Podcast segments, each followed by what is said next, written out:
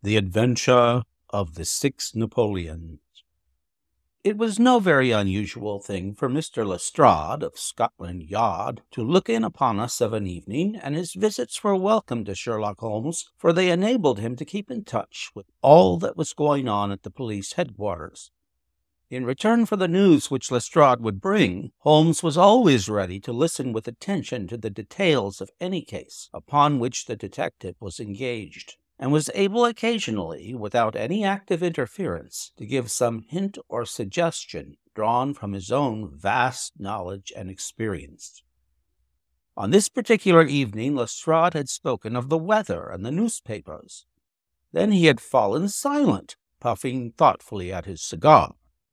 Holmes looked keenly at him. Anything remarkable on hand? he asked. Oh, no, Mr. Holmes, nothing very particular. Then tell me about it. Lestrade laughed. Well, Mr. Holmes, there is no use denying that there is something on my mind, and yet it is such an absurd business that I hesitated to bother you about it. On the other hand, although it is trivial, it is undoubtedly queer, and I know that you have a taste for all that is out of the common. In my opinion, it comes more in Dr. Watson's line than ours. Disease? said I. Madness, anyhow, and a queer madness, too. You wouldn't think there was anyone living at this time of day who had such a hatred of Napoleon the First that he would break any image of him that he could see. Holmes sank back in his chair. That's no business of mine, said he. Exactly. That's what I said. Then, when the man commits burglary in order to break images which are not his own, that brings it away from the doctor and on to the police. Holmes sat up again. Burglary. This is more interesting. Let me hear the details. Lestrade took out his official notebook and refreshed his memory from its pages. The first case reported was four days ago, said he. It was at the shop of Morse Hudson, who has a place for the sale of pictures and statues in the Kennington Road. The assistant had left the front shop for an instant when he heard a crash, and hurrying in, he found a plaster bust of Napoleon, which stood with several other works of art upon the counter, lying shivered into fragments. He rushed out into the road, but although several passers-by declared that they had noticed a man run out of the shop, he could neither see anyone nor could he find any means of identifying the rascal. It seemed to be one of those senseless acts of hooliganism which occur from time to time, and it was reported to the constable on the beat as such. The plaster cast was not worth more than a few shillings, and the whole affair appeared to be too childish for any particular investigation. The second case, however, was more serious and also more singular. It occurred only last night. In Kennington Road, and within a few hundred yards of Morse Hudson's shop, there lives a well known medical practitioner named Dr. Barnicot, who has one of the largest practices on the south side of the Thames. His residence and principal consulting room is at Kennington Road, but he has a branch surgery and dispensary at Lower Brixton Road, two miles away. This Dr. Barnicot is an enthusiastic admirer of Napoleon, and his house is full of books, pictures, and relics of the French emperor. Some little time ago, he purchased from Morse Hudson two duplicate plaster casts of the famous head of Napoleon by the French sculptor Devine.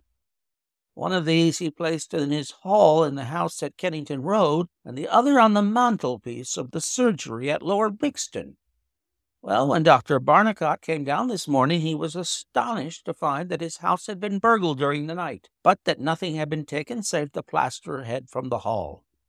It had been carried out and had been dashed savagely against the garden wall, under which its splintered fragments were discovered. Holmes rubbed his hands. This is certainly very novel, said he. I thought it would please you, but I have not got to the end yet. Dr. Barnicot was due at his surgery at twelve o'clock, and you can imagine his amazement when, on arriving there, he found that the window had opened in the night, and that the broken pieces of his second bust were strewn all over the room. It had been smashed to atoms where it stood. In neither case were there any signs which could give us a clue as to the criminal or lunatic who had done the mischief. Now, Mr. Holmes, you have got the facts. They are singular, not to say grotesque, said Holmes. May I ask whether the two busts smashed in Dr. Barnicot's rooms were the exact duplicates of the one which was destroyed in Morse Hudson's shop? They were taken from the same mold. Such a fact must tell against the theory that the man who breaks them is influenced by any general hatred of Napoleon. Considering how many hundreds of statues of the great emperor must exist in London, it is too much to suppose such a coincidence as that a promiscuous iconoclast should chance to begin upon three specimens of the same bust. Well, I thought as you do, said Lestrade. On the other hand, this Morse Hudson is the purveyor of busts in that part of London, and these three were the only ones which had been in his shop for years.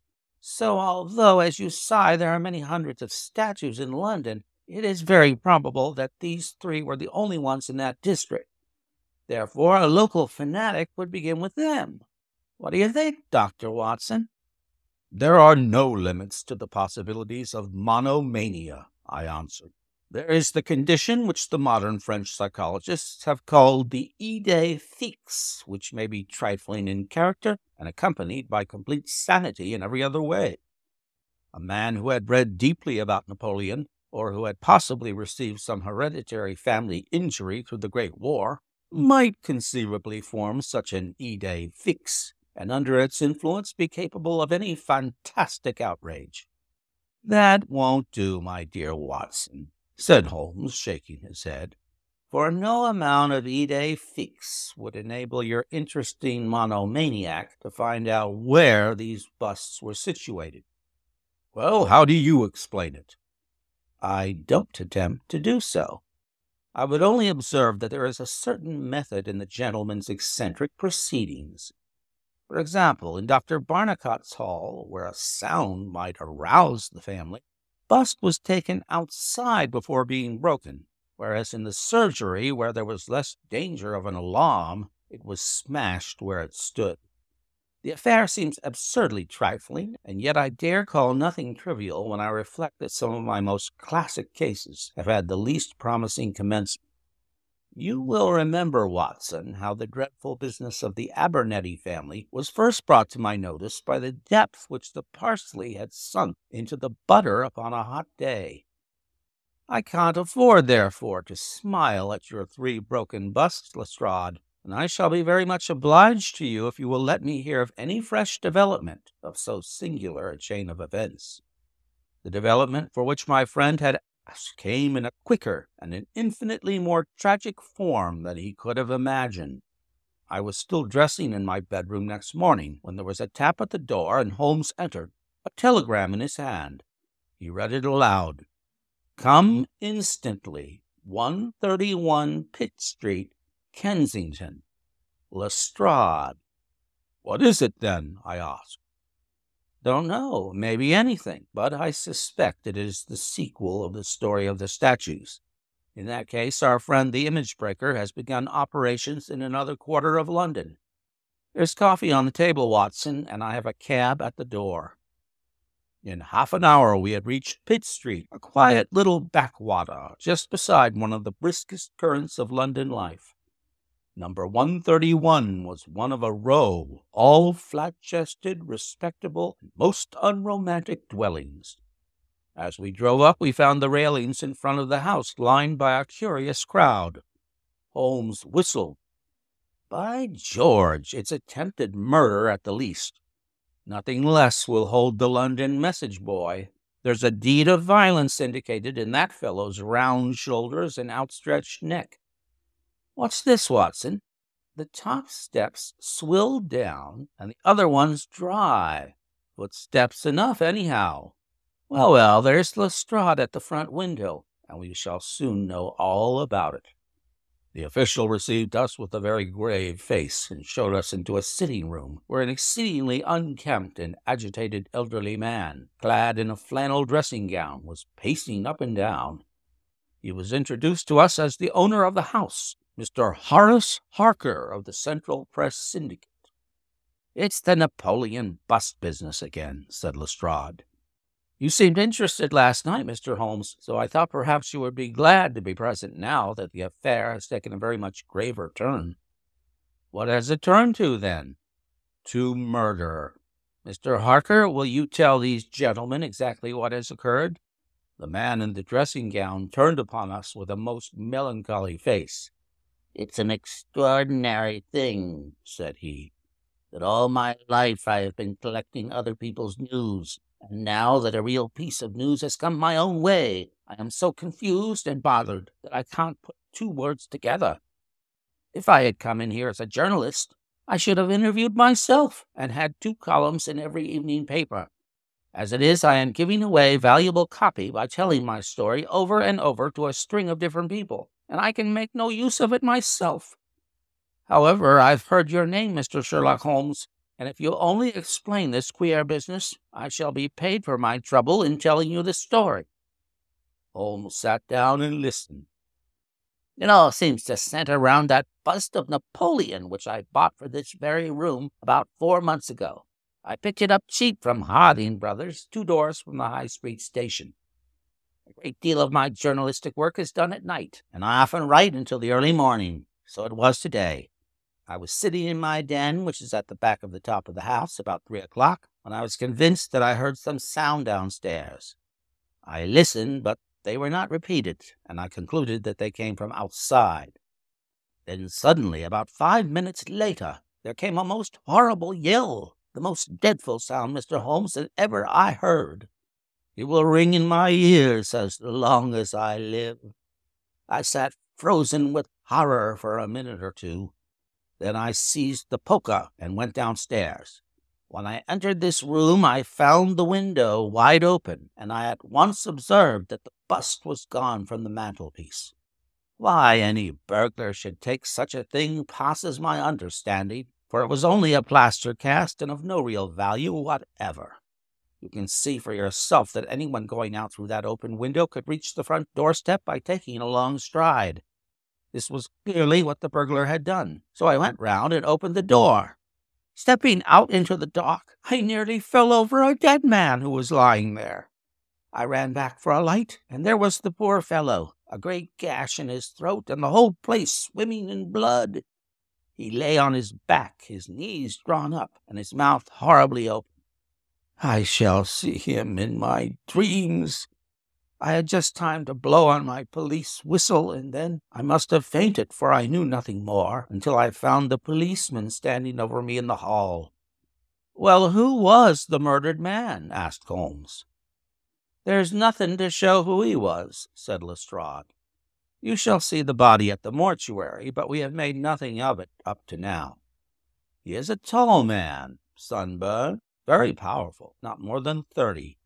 He is poorly dressed, and yet does not appear to be a laborer. A horn handled clasp knife was lying in a pool of blood beside him. Whether it was the weapon which did the deed, or whether it belonged to the dead man, I do not know. There was no name on his clothing, and nothing in his pockets save an apple some string, a shilling map of London, and a photograph. Here it is. It was evidently taken by a snapshot from a small camera.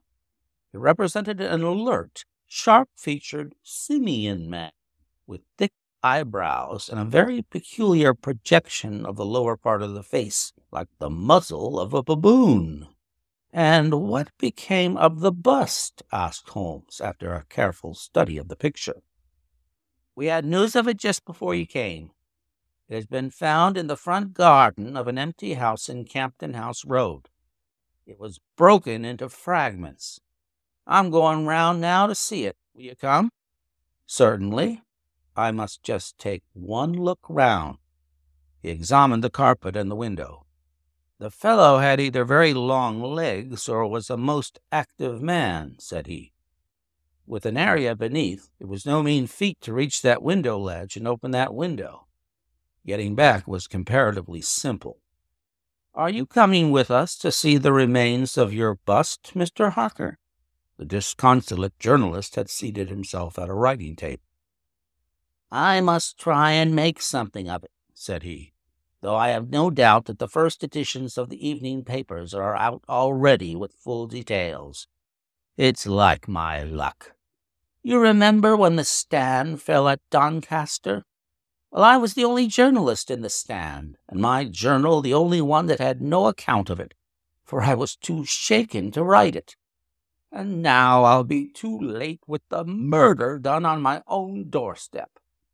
As we left the room, we heard his pen traveling shrilly over the foolscap.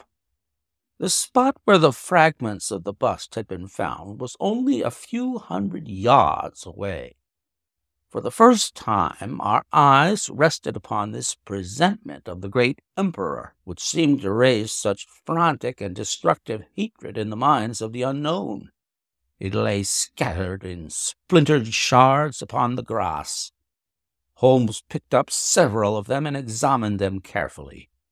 I was convinced from his intent face and his purposeful manner that at last he was upon a clue.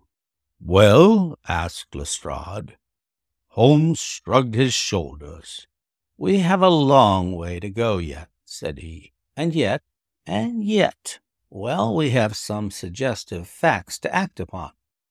The possession of this trifling bust was worth more in the eyes of this strange criminal than a human life. That is one point. Then there is the singular fact that he did not break it in the house or immediately outside the house if to break it was his sole object. He was rattled and bustled by meeting this other fellow.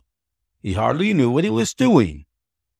Well, that's likely enough, but I wish to call your attention very particularly to the position of this house, in the garden of which the bust was destroyed. Lestrade looked about him. It was an empty house, and so he knew that he would not be disturbed in the garden. Yes, but there is another empty house farther up the street which he must have passed before he came to this one. Why did he not break it there, since it is evident that every yard that he carried it increased the risk of someone meeting him? I give it up, said Lestrade. Holmes pointed to the street lamp above our heads. He could see what he was doing here, and he could not there. That was his reason. By Jove, that's true, said the detective. Now that I come to think of it, Dr. Barnicot's bust was broken not far from his red lamp. Well, Mr. Holmes, what are we to do with that fact? To remember it, to docket it. We may come on something later which will bear upon it. What steps do you propose to take now, Lestrade? The most practical way of getting at it, in my opinion, is to identify the dead man. There should be no difficulty about that. When we have found who he is and who his associates are, we should have a good start in learning what he was doing in Pitt Street last night, and who it was who met him and killed him on the doorstep of Mr. Horace Harker. Don't you think so? No doubt, and yet it is not quite the way in which I should approach the case. What would you do then? Oh, you must not let me influence you in any way. I suggest that you go on your line and I on mine. We can compare notes afterwards, and each will supplement the other. Very good, said Lestrade. If you are going back to Pitt Street, you might see Mr. Horace Harker. Tell him for me that I have quite made up my mind, and that it is certain that a dangerous homicidal lunatic with Napoleonic delusions was in his house last night. It will be useful for his article. Lestrade stared. You don't seriously believe that? Holmes smiled. Don't I? Well, perhaps I don't, but I am sure that it will interest Mr. Horace Harker and the subscribers of the Central Press Syndicate. Now, Watson, I think that we shall find that we have a long and rather complex day's work before us. I should be glad, Lestrade, if you could make it convenient to meet us at Baker Street at six o'clock this evening. Until then, I should like to keep this photograph found in the dead man's pocket. It is possible that I may have to ask your company and assistance upon a small expedition which will have be undertaken tonight, if my chain of reasoning should prove to be correct. Until then, goodbye and good luck. Sherlock Holmes and I walked together to the High Street, where we stopped at the shop of Harding Brothers, once the bust had been purchased. A young assistant informed us that Mr. Harding would be absent until afternoon, and that he was himself a newcomer who could give us no information. Holmes's face showed his disappointment and annoyance. Well, well, we can't expect to have it all our own way, Watson, he said at last. We must come back in the afternoon if Mr. Harding will not be here until then. I am, as you have no doubt surmised, endeavoring to trace these busts to their source, in order to find if there is not something peculiar which may account for their remarkable fate. Let us make for Mr. Morse Hudson of the Kennington Road and see if he can throw any light upon the problem. A drive of an hour brought us to the picture dealer's establishment. He was a small, stout man with a red face and a peppery manner. Yes, sir, on my very counter, sir, said he. What we pay rates and taxes for, I don't know, and any ruffian can come in and break one's goods. Yes, sir, it was I who sold Dr. Barnicot his two statues. Disgraceful, sir. A nihilist plot, that's what I make it. No one but an anarchist would go about breaking statues. Red Republicans, that's what I call 'em. Who did I get the statues from? I don't see what that has to do with it. Well, if you really want to know, I got them from Gelder and Company in Church Street, Stepney. They are a well-known house in the trade and have been this twenty years. How many had I? Three. Two and one or three. Two of Dr. Barnicot's and one smashed in broad daylight on my own counter. Do I know that photograph? No, I don't. Yes, I do, though. Why, it's Beppo. He was a kind of Italian piecework man who made himself useful in the shop. He could carve a bit and gild and frame and do odd jobs. The fellow left me last week, and I've heard nothing of him since. No, I don't know where he came from, nor where he went to. I had nothing against him while he was here. He was gone two days before the bus was smashed. Well, that's all we could reasonably expect from Morse Hudson, said Holmes as we emerged from the shop. We have this Beppo as a common fact, both in Kennington and in Kensington, so that it is worth a ten mile drive. Now, Watson, let us make for Gilder and Company of Stepney the source and origin of the busts. I shall be surprised if we don't get some help down there. In rapid succession, we passed through the fringe of fashionable London, Hotel London, theatrical London, literary London, commercial London, and finally maritime London, till we came to a riverside city of a hundred thousand souls, where the tenement houses swelter and reek with the outcasts of Europe. Here, in a broad thoroughfare, once the abode of wealthy city merchants, we found the sculpture works for which we searched. Outside was a considerable yard full of monumental masonry. Inside was a large room in which fifty workers were carving or molding. The manager, a big blond German, received us civilly and gave a clear answer to all Holmes's questions. A reference to his books showed that hundreds of casts had been taken from a marble copy of Devine's Head of Napoleon, but that the three which had been sent to Morse Hudson a year or so before had been half of a batch of six, the other three being sent to Harding Brothers of Kensington. There was no reason why those six should be different from any of the other casts. He could suggest no possible cause why anyone should wish to destroy them. In fact, he laughed at the idea. Their wholesale price was six shillings, but the retailer would get twelve or more. The cast was taken in two molds from each side of the face, and then these two profiles of plaster of Paris were joined together to make the complete bust. The work was usually done by Italians in the room we were in. When finished, the busts were put on a table in the passage to dry, and afterwards stored. That was all he could tell us but the production of the photograph had a remarkable effect upon the manager. His face flushed with anger, and his brows knotted over his blue Teutonic eyes. Ah, the rascal! he cried. Yes, indeed, I know him very well. This has always been a respectable establishment, and the only time that we have ever had the police in it was over this very fellow. It was more than a year ago now. He knifed another Italian in the street, and then he came to the works with the police on his heels, and he was taken there. Beppo was his name. His second name I never knew.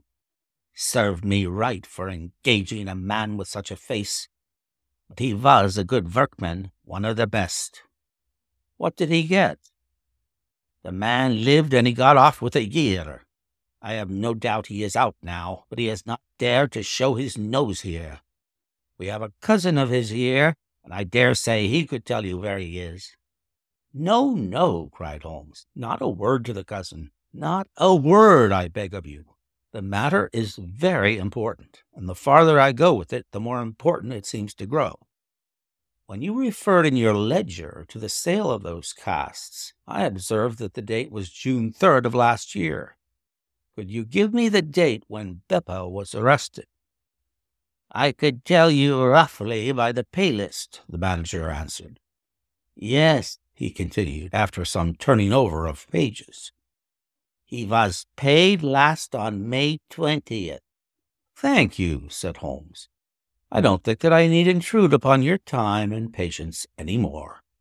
With a last word of caution that he should say nothing as to our researches, we turned our faces westward once more. The afternoon was far advanced before we were able to snatch a hasty luncheon at a restaurant. A newsbill at the entrance announced Kensington Outrage, Murder by a Madman and the contents of the paper showed that Mr. Horace Harker had got his account into print after all. Two columns were occupied with a highly sensational and flowery rendering of the whole incident. Holmes propped it against the cruet stand and read it while he ate. Once or twice he chuckled. This is all right, Watson, said he. Listen to this. It is satisfactory to know that there can be no difference of opinion upon this case, since Mr. Lestrade, one of the most experienced members of the official force, and Mr. Sherlock Holmes, the well known consulting expert, have each come to the conclusion that the grotesque series of incidents which have ended in so tragic a fashion arise from lunacy rather than from deliberate crime. No explanation save mental aberration can cover the facts. The press, Watson, is a most valuable institution, if you only know how to use it. And now, if you have quite finished, we will hark back to Kensington and see what the manager of Harding Brothers has to say on the matter. The founder of that great emporium proved to be a brisk, crisp little person very dapper and quick, with a clear head and a ready tongue. Yes, sir, I've already read the account in the evening papers. Mr. Horace Harker is a customer of ours. We supplied him with the bust some months ago. We ordered three busts of that sort from Gilder and Company of Stepney. They are all sold now. To whom? Oh, I dare say by consulting our sales books we could very easily tell you. Yes, we have the entries here. One to Mr. Harker, you see, and one to Mr. Josiah Brown of Laburnum Lodge, Laburnum Vale, Chiswick, and one to Mr. Sandeford of Lower Grove Road, Reading. No, I have never seen this face which you show me in the photograph. You would hardly forget it, would you, sir? For I've seldom seen an uglier. Have we any Italians on the staff? Yes, sir, we have several among our workpeople and cleaners. I dare say they might get a peep at that sales book if they wanted to. There is no particular reason for keeping a watch upon that book. Well, well, it's a very strange business, and I hope that you will let me know if anything comes of your inquiries. Holmes had taken several notes during Mr. Harding's evidence, and I could see that he was thoroughly satisfied by the turn which affairs were taking. He made no remark, however, save that unless we hurried, we should be late for our appointment with Lestrade. Sure enough, when we reached Baker Street, the detective was already there, and we found him pacing up and down in a fever of impatience. His look of importance showed that his day's work had not been in vain. Well, he asked, what luck, Mr. Holmes? We have had a very busy day, and not entirely a wasted one, my friend explained. We have seen both the retailers and also the wholesale manufacturers. I can trace each of the busts now from the beginning. The busts! cried Lestrade. Well, well, you have your own methods, Mr. Sherlock Holmes, and it is not for me to say a word against them. I think I have done a better day's work than you. I have identified the dead man. You don't say so. And found a cause for the crime. Splendid! We have an inspector who makes a specialty of Saffron Hill in the Italian quarter. Well, this dead man had some Catholic emblem round his neck, and that, along with his color, made me think he was from the South. Inspector Hill knew him the moment he caught sight of him. His name is Pietro Venucci from Naples, and he is one of the greatest cutthroats in London. He is connected with the Mafia, which, as you know, is a secret political society enforcing its decrees by murder. Now you see how the affair begins to clear up. The other fellow is probably an Italian also, and a member of the Mafia. He has broken the rules in some fashion. Pietro is set upon his track. Probably the photograph we found in his pocket is the man himself, so that he may not knife the wrong person. He dogs the fellow, he sees him enter a house, he waits outside for him, and in the scuffle he receives his own death wound. How is that, Mr. Sherlock Holmes? Holmes clapped his hands approvingly. Excellent, Lestrade, excellent, he cried. But I didn't quite follow your explanation of the destruction of the busts. The busts? You can never get those busts out of your head. After all, that is nothing. Petty larceny, six months at the most. It is the murder that we are really investigating, and I tell you that I am gathering all the threads into my hands. And the next stage? It is a very simple one. I shall go down with Hill to the Italian quarter, find the man whose photograph we have got, and arrest him on the charge of murder. Will you come with us? I think not. I fancy we can attain our end in a simpler way. I can't say for certain because it all depends, well, it all depends upon a factor which is completely outside our control. But I have great hopes. In fact, the betting is exactly two to one that if you will come with us tonight, I shall be able to help you to lay him by the heels. In the Italian quarter? No, I fancy Chiswick is an address which is more likely to find him. If you will come with me to Chiswick tonight, Lestrade, I'll promise to go to the Italian quarter with you tomorrow, and no harm will be done by the delay. And now I think that a few hours' sleep would do us all good, for I do not propose to leave before eleven o'clock, and it is unlikely that we shall be back before morning. You'll dine with us, Lestrade, and then you are welcome to the sofa until it is time for us to start. In the meantime, Watson, I should be glad if you would ring for an express messenger, for I have a letter to send, and it is important that it should go at once.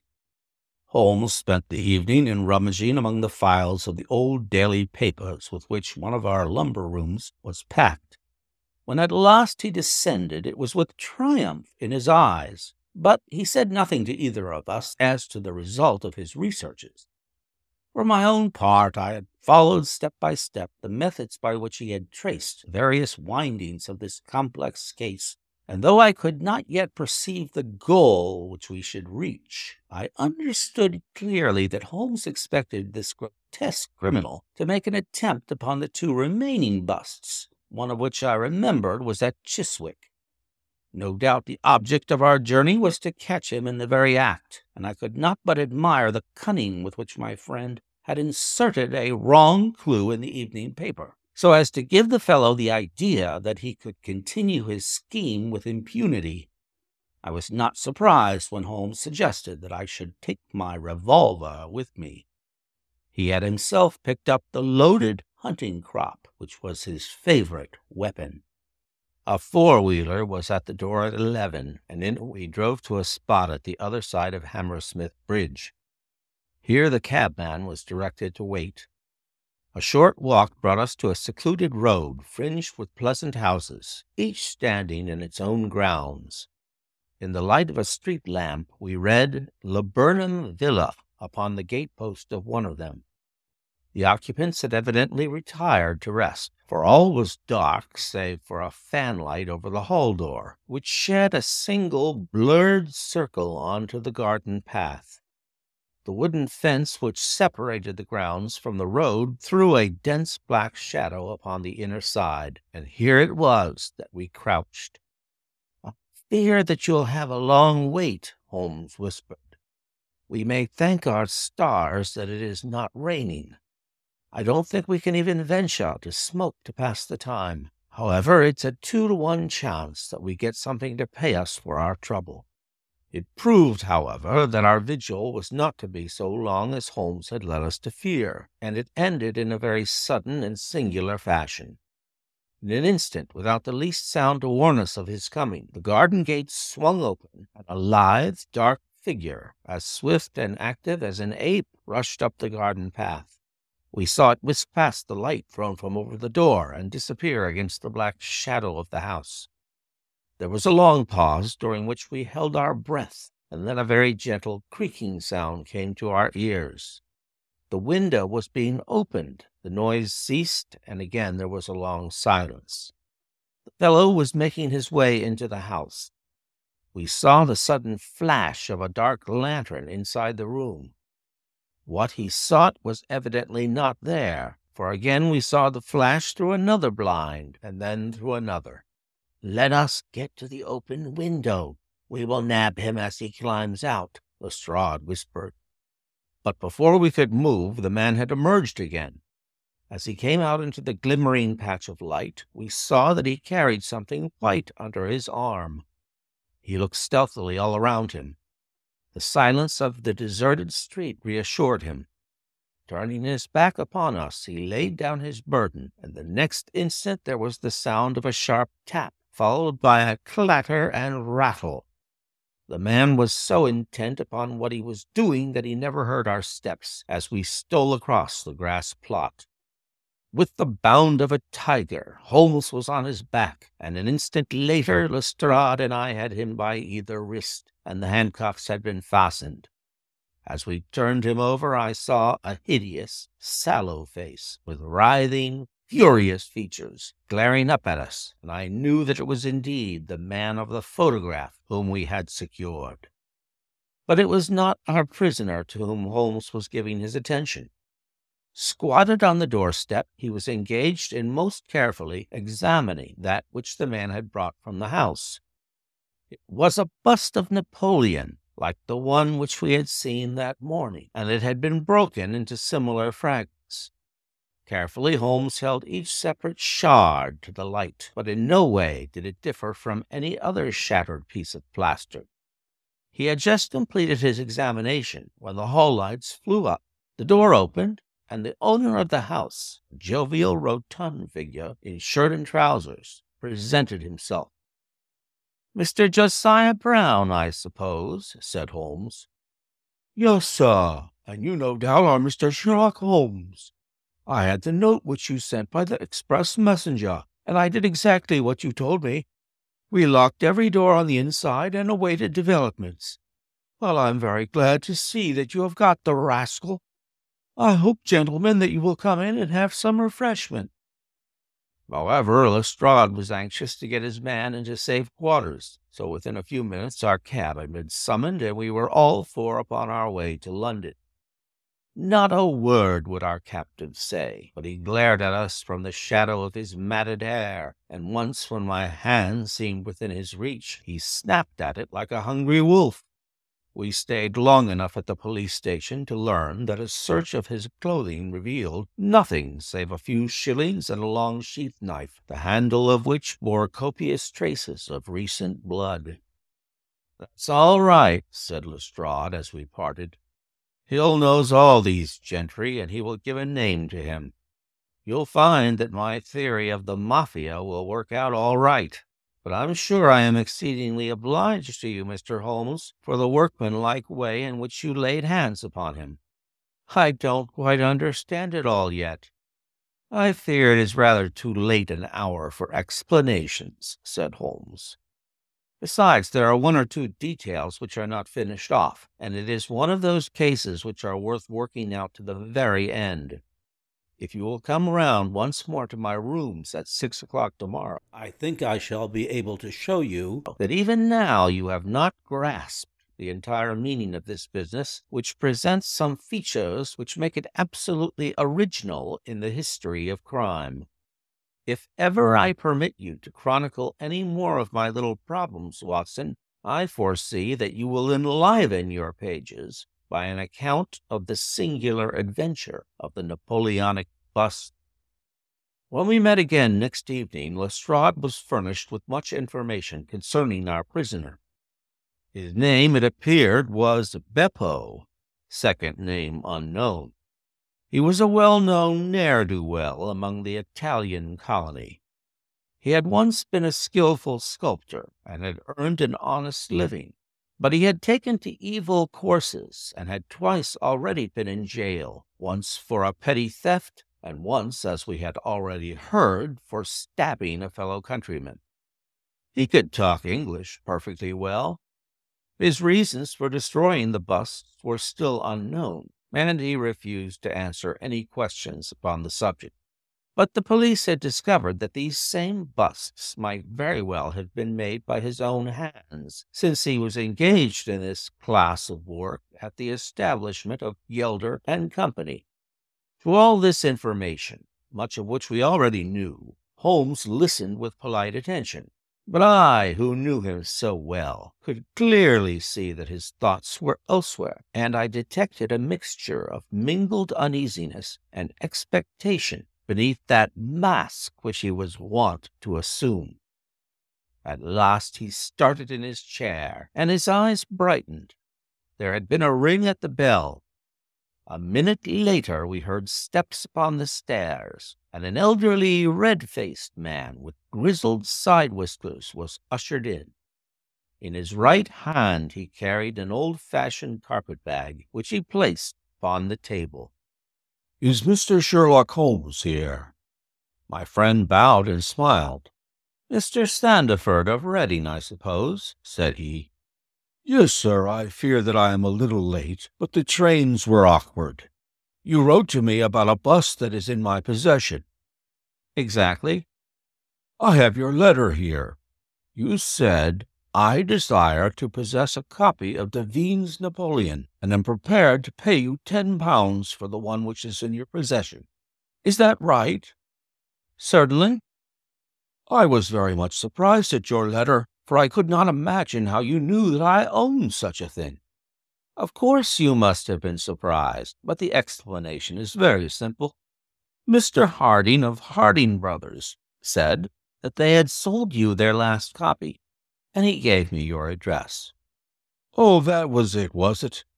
Did he tell you what I paid for it? No, he did not.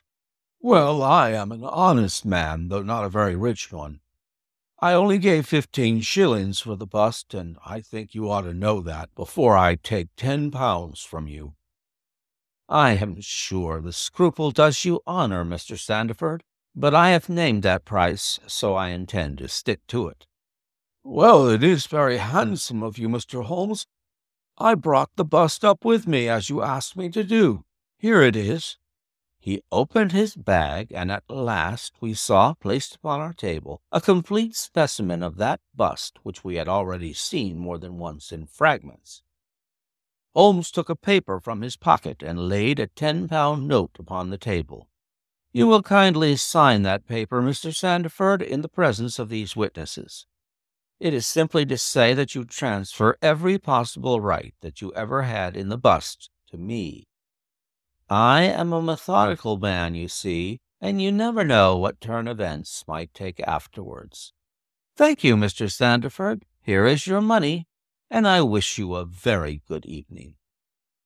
When our visitor had disappeared, Sherlock Holmes's movements were such as to rivet our attention. He began by taking a clean white cloth from a drawer and laying it over the table. Then he placed his newly acquired bust in the center of the cloth. Finally, he picked up his hunting crop and struck Napoleon a sharp blow on the top of the head. The figure broke into fragments, and Holmes bent eagerly over the shattered remains. Next instant, with a loud shout of triumph, he held up one splinter in which a round, dark object was fixed like a plum in a pudding. Gentlemen, he cried, let me introduce you to the famous black pearl of the Borgias. Lestrade and I sat silent for a moment, and then, with a spontaneous impulse, we both broke out clapping as at the well wrought crisis of a play. A flush of color sprang to Holmes's pale cheeks, and he bowed to us like the master dramatist who receives the homage of his audience. It was at such moments that for an instant he ceased to be a reasoning machine and betrayed his human love for admiration and applause the same singularly proud and reserved nature which turned away with disdain from popular notoriety was capable of being moved to its depths by spontaneous wonder and praise from a friend. Yes, gentlemen, said he, it is the most famous pearl now existing in the world, and it has been my good fortune, by a connected chain of inductive reasoning, to trace it from the Prince of Colonna's bedroom at the Dacre Hotel, where it was lost, to the interior of this, the last of the six busts of Napoleon, which were manufactured by Gelder and Company of Stepney. You will remember, Lestrade, the sensation caused by the disappearance of this valuable jewel, and the vain efforts of the London police to recover it. I was myself consulted upon the case, but I was unable to throw any light upon it. Suspicion fell upon the maid of the princess, who was an Italian, and it was proved that she had a brother in London, but we failed to trace any connection between them. The maid's name was Lucretia Venucci, and there is no doubt in my mind that this Pietro, who was murdered two nights ago, was the brother. I've been looking up the dates in the old files of the paper, and I find that the disappearance of the pearl was exactly two days before the arrest of Beppo for some crime of violence, an event which took place in the factory of Gelder and Company at the very moment when these busts were being made. Now you clearly see the sequence of events, though you see them, of course, in the inverse order to the way in which they presented themselves to me. Beppo had the pearl in his possession. He may have stolen it from Pietro. He may have been Pietro's confederate. He may have been the go between of Pietro and his sister. It is of no consequence to us which is the correct solution. The main fact is that he had the pearl, and at that moment, when it was on his person, he was pursued by the police. He made for the factory in which he worked, and he knew that he had only a few minutes in which to conceal this enormously valuable prize, which would otherwise be found on him when he was searched. Six plaster casts of Napoleon were drying in the passage. One of them was still soft. In an instant, Beppo, a skilful workman, made a small hole in the wet plaster, dropped in the pearl, and with a few touches covered over the aperture once more. It was an admirable hiding place. No one could possibly find it. But Beppo was condemned to a year's imprisonment, and in the meanwhile his six busts were scattered over London. He could not tell which contained his treasure. Only by breaking them could he see. Even shaking would tell him nothing, for as the plaster was wet, it was probable that the pearl would adhere to it, as in fact it has done. Beppo did not despair, and he conducted his search with considerable ingenuity and perseverance. Through a cousin who works with Gelder, he found out the retail firms who had bought the busts. He managed to find employment with Morse Hudson, and in that way tracked down three of them. The pearl was not there. Then, with the help of some Italian employee, he succeeded in finding out where the other three busts had gone. The first was at Harker's. there, he was dogged by his confederate, who held Beppo responsible for the loss of the pearl, and he stabbed him in the scuffle which followed. If he was his confederate, why should he carry his photograph? I asked.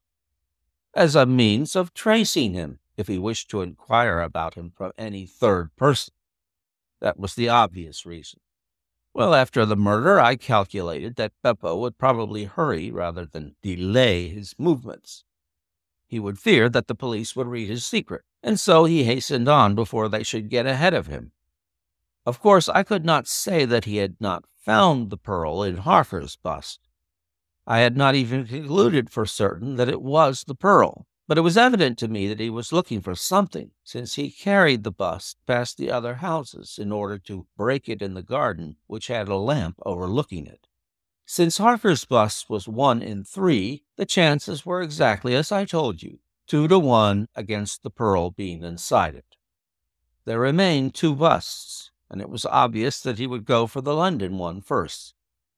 I warned the inmates of the house so as to avoid a second tragedy, and we went down with the happiest results. By that time, of course, I knew for certain that it was the Borgia pearl that we were after. The name of the murdered man linked the one event with the other.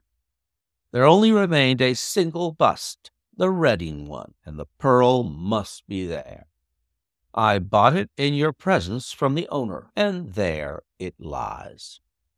We sat in silence for a moment.